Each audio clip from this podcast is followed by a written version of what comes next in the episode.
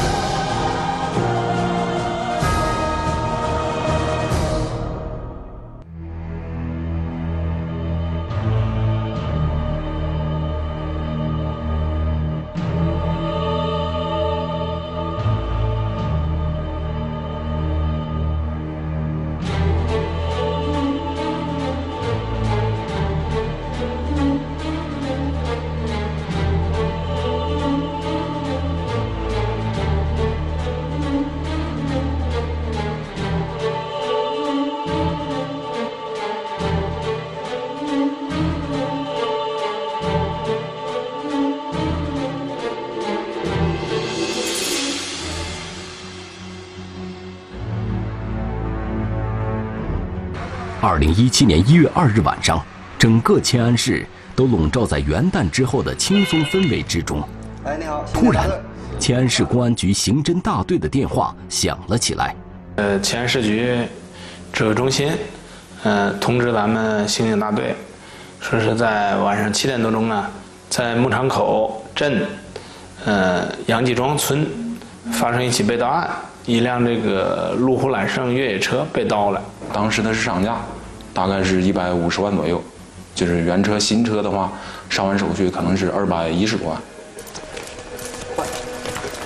时间刚过七点半，案件就发生在十几分钟之前。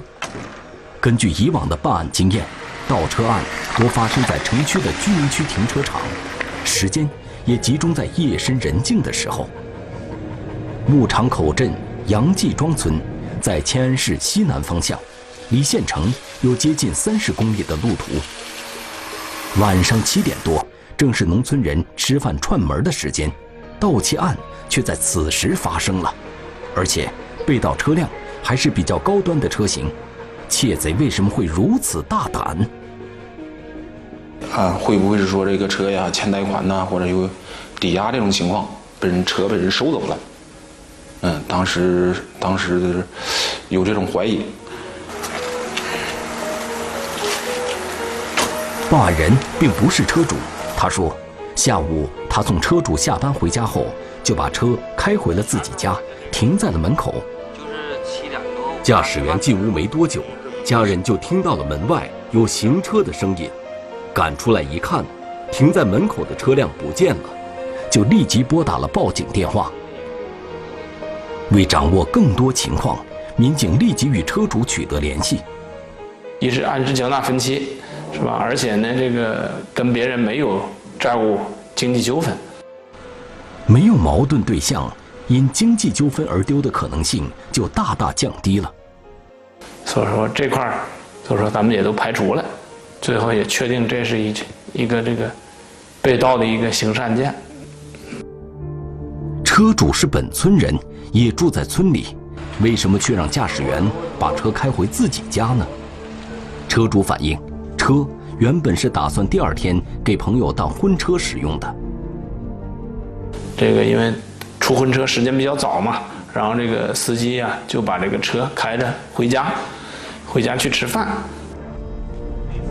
报案的司机反映，车主是位企业主，对这辆车非常喜爱，平时外出办业务都是乘坐这辆车，因而自己也不敢大意。因为价格昂贵，又是老板的心爱之物。车停在家门口后，驾驶员反复查看了几遍，确认车门已经锁好，才进了屋。结果，仅仅过了十几分钟就出事了。他媳妇儿去喂狗的时间大概是七点，他媳妇儿在家待了几分钟，就是听到车发动机有动静，车开走，这个时间大概是七点十分左右。驾驶员的妻子反映，他在喂狗时还看到车就停在大门外，听到汽车发动的声音，她还以为是丈夫被老板叫走了。当她喂完狗走进屋里，看到丈夫在吃饭时，还十分诧异。当驾驶员出门查看时，哪里还有车的影踪？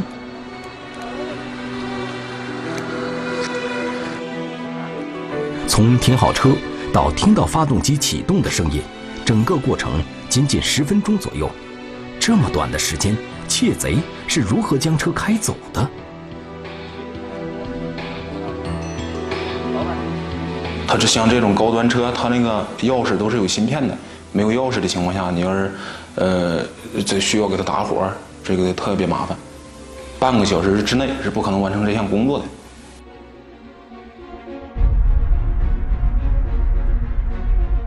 经过专业人员确认，在这么短的时间内将车开走，只能是钥匙开锁。然而，钥匙只有车主和司机各自拿着一把。经过调查，车主确认他那把钥匙并不在他自己的手中。在案发前几天呢，这个车主在驾驶这辆车的过程中啊，感觉到呃有一把车钥匙，呃特别不好用，有时候不能正常开启。然后啊，他开着车。到咱们那个前市区，找到了一个这个修锁的店儿，呃，进行修理。当时被拿来维修的钥匙并没查出问题，因而车主就将钥匙放在了店里，委托修理人员做进一步的检查。车辆被盗，会不会跟这个维修店有关呢？当天晚上让那个。车主啊，跟那个修锁的地方打了电话核实了，人说这个钥匙肯定在我们这儿呢。警方第一时间核实了维修店的说法，去那个去那个修锁那地方特意去取证的，钥匙确实在那儿。钥匙在店内一直没人动过，那么有没有可能是有人私自配置了一把车主的钥匙呢？如果是有人在钥匙上做了手脚，私自配置的钥匙。并事先隐藏在驾驶员家门外，然后趁司机进屋的空档启动并开走车辆，十分钟完成盗窃是完全可能的。如果是这样的话，事件就仍然与维修店脱不了干系。可是，负责售后服务的技师再次给出了否定的答案。呃，需要配钥匙的话，必须把车开到 4S 店，然后用电脑进行匹配。他不用电脑连接车的话，他那个单独修修一把钥匙是修不了的。就是说配钥匙的话，单独就那一把钥匙，他也是配不出来的。要配钥匙的话，必须车在。必须有钥匙才能开车，配钥匙又必须车在现场。配置钥匙行窃车辆显然是行不通的。那么？能在十分钟内启动并偷走车辆，除了用车钥匙，还有没有其他的可能呢？案发地点比较偏僻，没有监控，而且当时村里人大多在家吃饭，街巷上行人稀少，警方连目击者都没有找到，车主也没有在车上安装 GPS 和网络系统，既不能定位车被盗后的位置。也不可能联网查看车辆的轨迹。都说这个破案条件不是不是太好。嗯。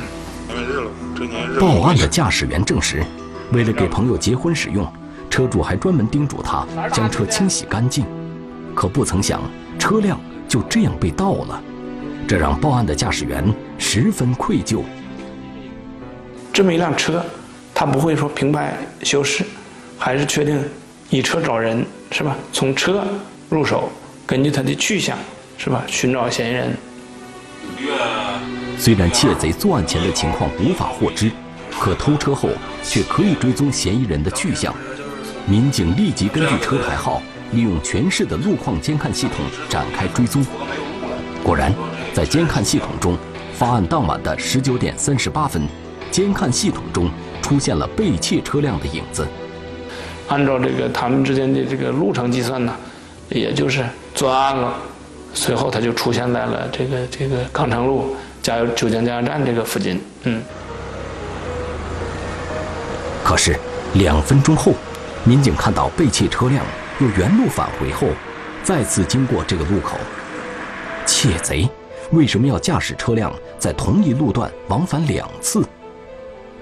民警看到车辆第二次折返后，径直进入了迁安西高速路入口，因此做出了一个大胆推测：那是不是这个不是本地人？他找这个高速口没找，没找特别准。第一次走错路了，之后又掉头回来了。一直一直是往东。嫌疑人能顺利启动车辆，却明显对迁安市的道路不熟，而车主也从未将车借给其他人使用。这个嫌疑人到底会是谁呢？由于天气不好，高速路口的监控画面不是很清晰，民警连车内有几个人都无法判断，加上驾驶员对自己的面部进行了遮挡。嫌疑人的面目特征却无法辨认，遮阳板打开了，而且带着这个面部采取了遮挡。就这样，窃贼消失在了茫茫夜色之中。朋友骗朋友，落入连环套；偷车又卖车，却是白忙活。倒车十分钟，追查无踪影。查询偷车贼，天网栏目正在播出。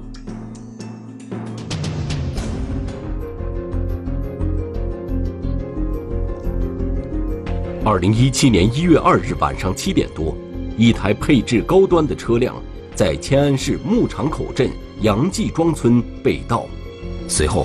民警在迁安西的高速路上捕捉到该车踪迹，民警立即赶往高速路收费站调取该车的行车信息。他七点五十三分从迁安西上的高速，大概是八点八点二十三分，八点二十三分从唐山北下去的这张卡。在高速路口，民警还可以较为清晰地看到车辆悬挂着原来的车牌，但进入高速不久。车牌却不翼而飞，民警只能根据该车的通行卡信息，确定嫌疑车辆自唐山北口下了高速。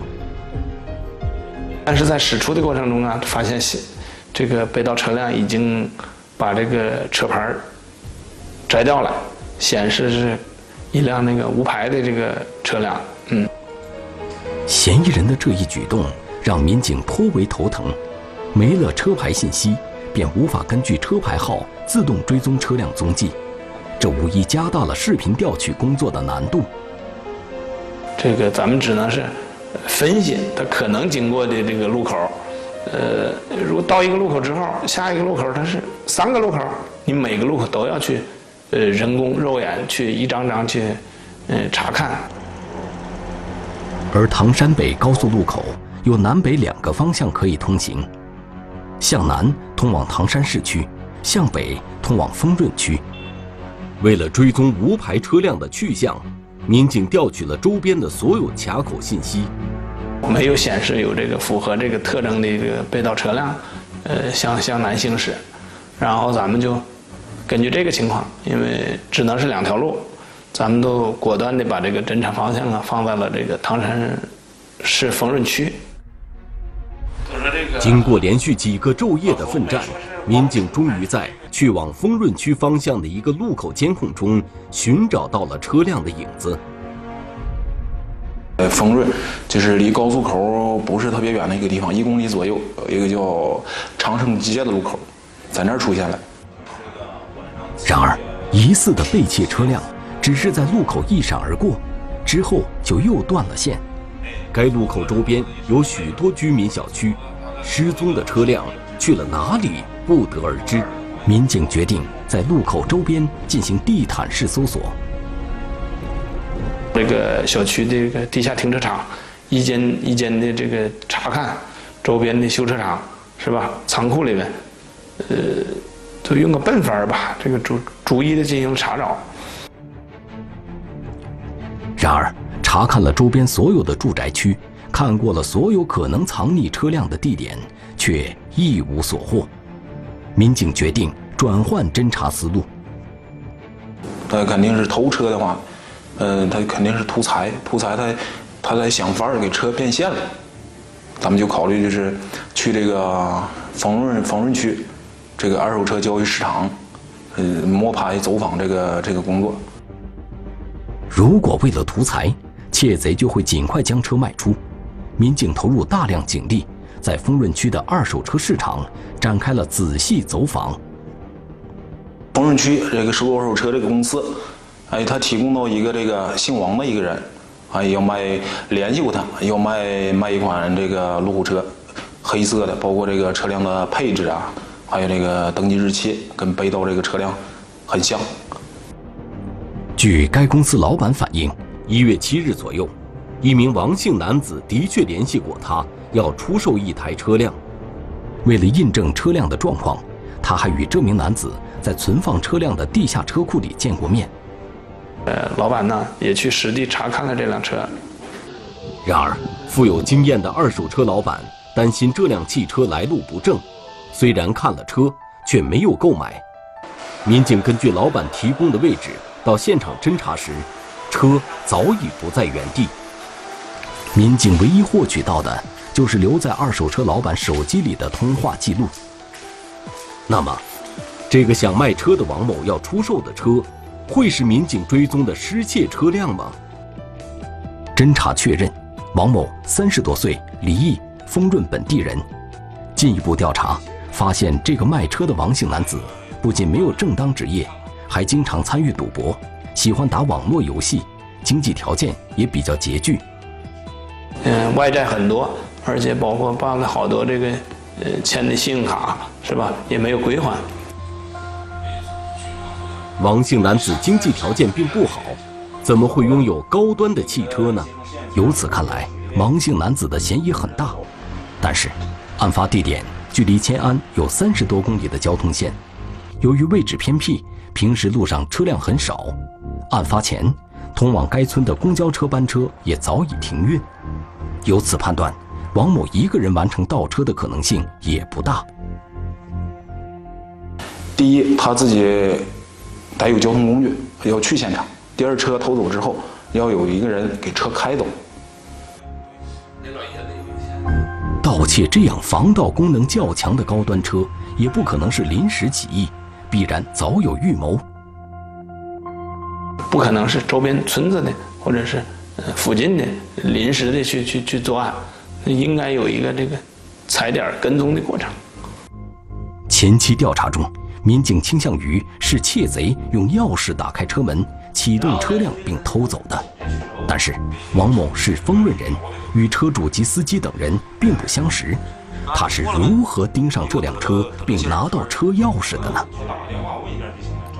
调查王某的社会关系，很快，车主公司的一个员工进入了民警的视线。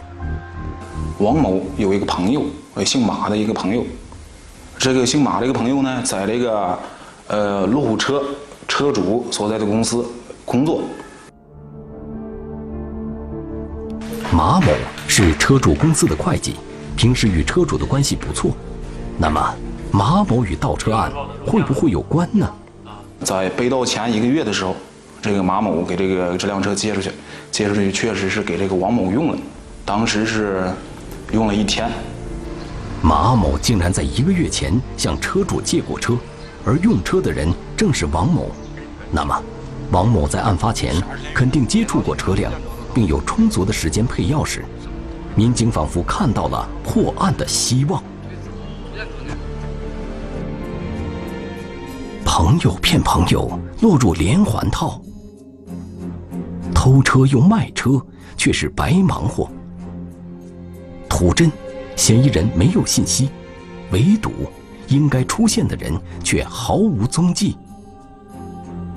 查询偷车贼，天网栏目正在播出。二零一七年元旦刚过，河北省迁安市一辆价值不菲的豪车在偏僻的农村被盗，民警判定唐山市丰润区的王某有重大嫌疑，而在车主公司工作的马某则成为王某与被窃车辆建立联系的关键人物。但民警调取了案发当天马某的活动情况后，却发现他当晚一直与家人在一起，因而王某的同伙是谁，依旧是个谜。重点的对他的这个行动的轨迹、相关的这个通讯的信息进行了这个这个排查。经过调查，一名姓徐的男子引起了民警的注意。呃，这辆车被盗前一个月的时候，哎，这个王某跟徐某开始频繁联系。调查发现，王某和徐某在案发前和案发时段联系异常频繁。与王某一样，徐某也是唐山市丰润区人，并且曾与王某在一个工厂上班。徐某会是王某的同伙吗？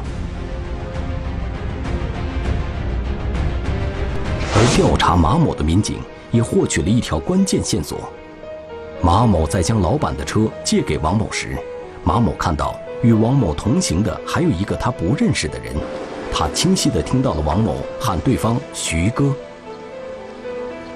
考虑到车辆失窃只用了十分钟时间，民警判断窃贼极有可能事先配置了车钥匙。汽配城、汽配商店都可以，只要你车开去。因此，民警围绕可以配置车钥匙的汽配城 4S 店进行了全方位的走访。功夫不负有心人，在丰润区一家汽配城店里，工作人员向民警提供了一条线索。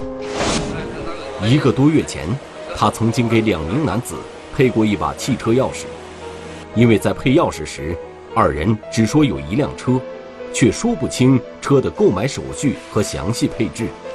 这位工作人员虽然疑心过车的来路，却也没有拒绝这单生意。最终，经工作人员辨认，来配钥匙的正是王某和他的朋友徐哥。种种迹象就是反映。呃这两个人跟这个路虎车被盗脱离不了关系。至此，犯罪嫌疑人终于浮出了水面。但紧接着，民警又发现了一个奇怪的现象：盗车后，嫌疑人一般会很快销赃，但查询两人的银行账户，不仅没有大笔钱款流入，拖欠的信用卡也一直没有还款。他们考虑是这个路虎车是不是还没还没有出手呢？所以，为了这个挽回这个损失，咱们决定马上对这俩人那个采取抓捕。侦破盗窃案，首先要追赃。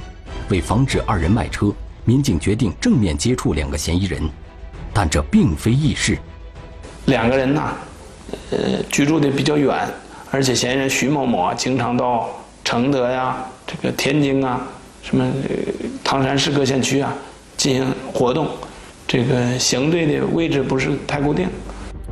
深入追查，民警获知王某将去唐山市的一个公司应聘，便决定趁其不备将其截获。从当天上午十点多一直蹲守到下午四点多，在应该出现的时间他没有出现。难道是走漏了风声？继续追查，民警终于发现了王某的行踪。根据他这个。沉迷于网络赌博，特别爱爱玩网网络游戏啊，在当天晚上六点多呀，在网网吧内将正在这个玩网络游戏这个王某啊找到。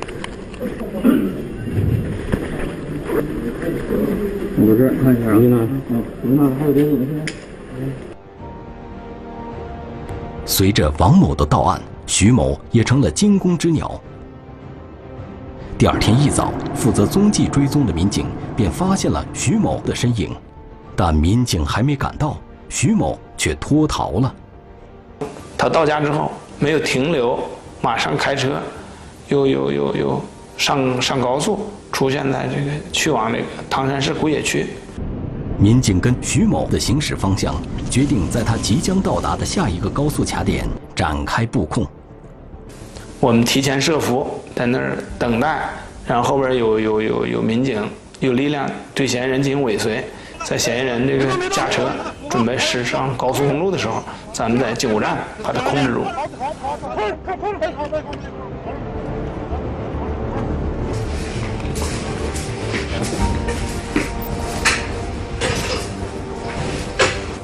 变成没有去过前安，嗯，没有去过前安这块儿，呃，咱们事实向他出示了相关证据，试图向别人出过这辆车，这块儿他无法解释。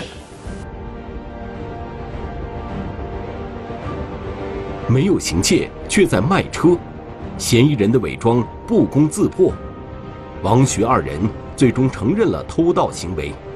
二人供述，由于经济紧张，早在一个多月前就开始密谋偷车了。当时，他们瞄上了车主的座驾。随后，王某便以朋友结婚需要婚车为由，骗取了马某的信任。是朋友嘛，这个姓马的也都没在意，就是跟他们老板说了，哎，他们那个老板啊也当时也都答应了。善良的马某没想到自己中了朋友的圈套，王徐二人骗到汽车后，迅速偷配了钥匙。这也就解释了为什么说是被害人在案发前说感觉到钥匙不好用呢？因为这路虎车呀有个特点，它只能是配两把钥匙。你要说，如果有人配把钥匙，肯定有一把钥匙要失效。王徐二人在随后的日子里多次对该车进行了跟踪和踩点儿。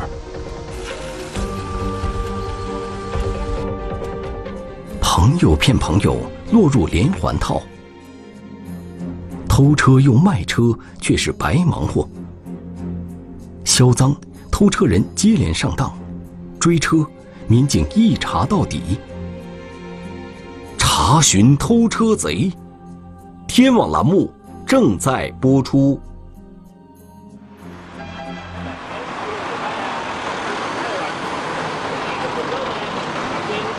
二零一七年元旦刚过，河北省迁安市一辆车在偏僻的农村被盗，民警调查确认，唐山市丰润区的王某。和他的朋友徐哥有盗车嫌疑，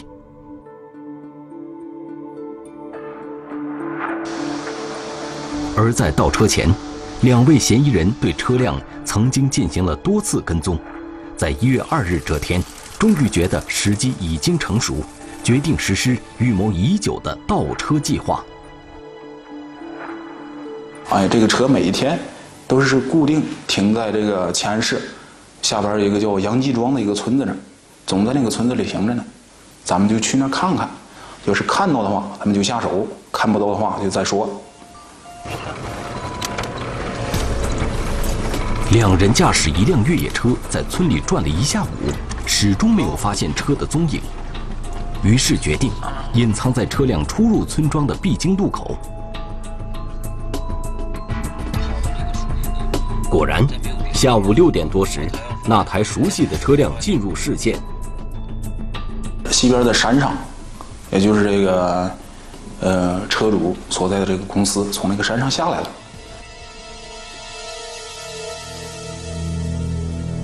随后，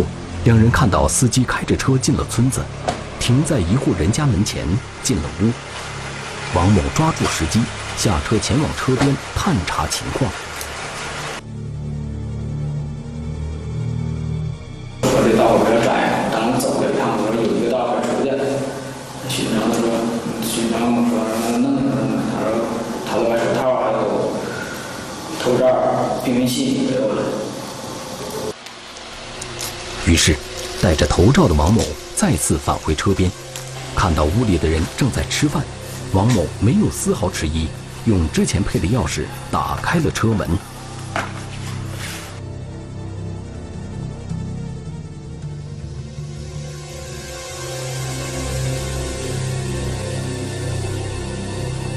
从东边啊有个路口可以往南去，从南边然后再掉头往西就上大道了。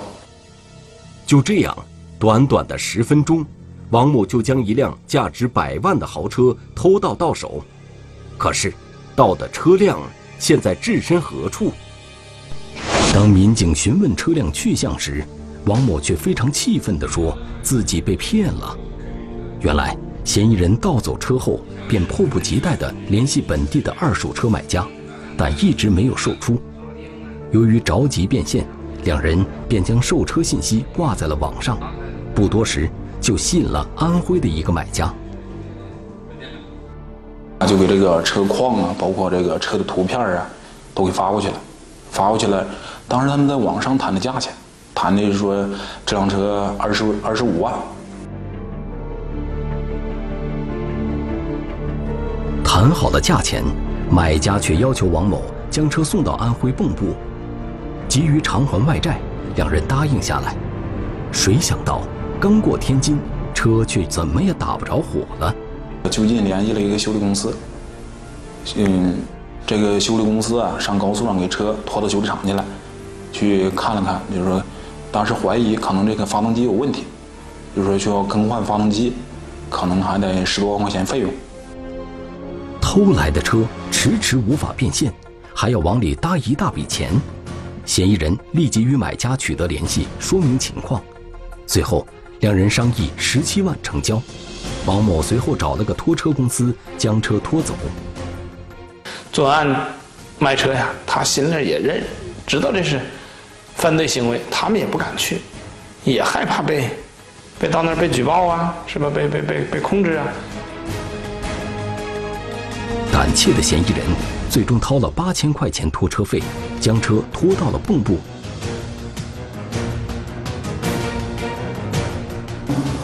快递往上不要，我车坏了，然后一直挑这个车的瑕疵，挑挑挑，最后，说是赔几万块钱。最后，双方僵持不下，拖车师傅就将车放在了当地，给王某发了个定位后离开了。那个位置是收收车那边给他发的这个发的地图，是在蚌埠市仁和集农贸市场一个门口。车卸那之后啊，拖车的都走了。春节将近，王某想与买家做进一步的协商，尽快将车出手，但对方却再也没了消息。就是黑吃黑，知道他的车来源不正，就是说货到地头死嘛。是吧？他到到他到他的控制之下了。根据王某提供的地点，民警火速赶往安徽蚌埠调查车的下落。从法律上是吧？嫌疑人，呃，受到惩处这没有问题，但是怎么样给这个一个被害人一个圆满的交代，这是案件的社会效果，这也很重要。在当地警方的协助下，民警迅速锁定了收购该车的嫌疑人，专门经营二手车的徐某。并最终在他的老家安徽凤阳将其抓捕。徐某对他收购汽车的事实供认不讳，但结果却出乎民警的意料。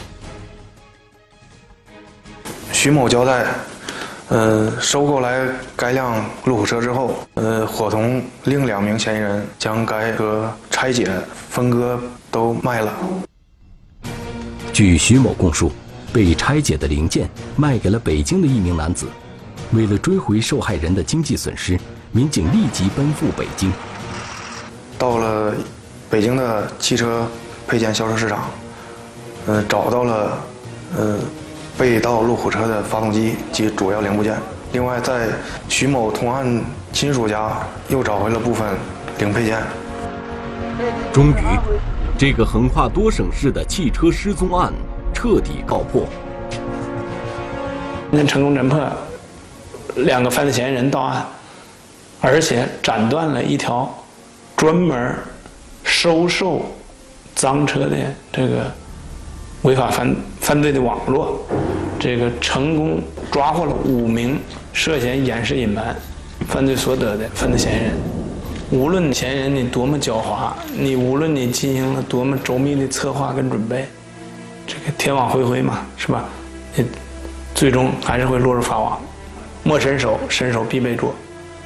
案件侦破了，民警们紧张追查的车辆，却在犯罪嫌疑人的手里残缺不全，面目全非。这让每一名参与办案的民警都倍感惋惜，因为他们始终把捍卫人民群众的生命财产安全当成了自己应尽的职责。为此。他们付出再多，也在所不惜。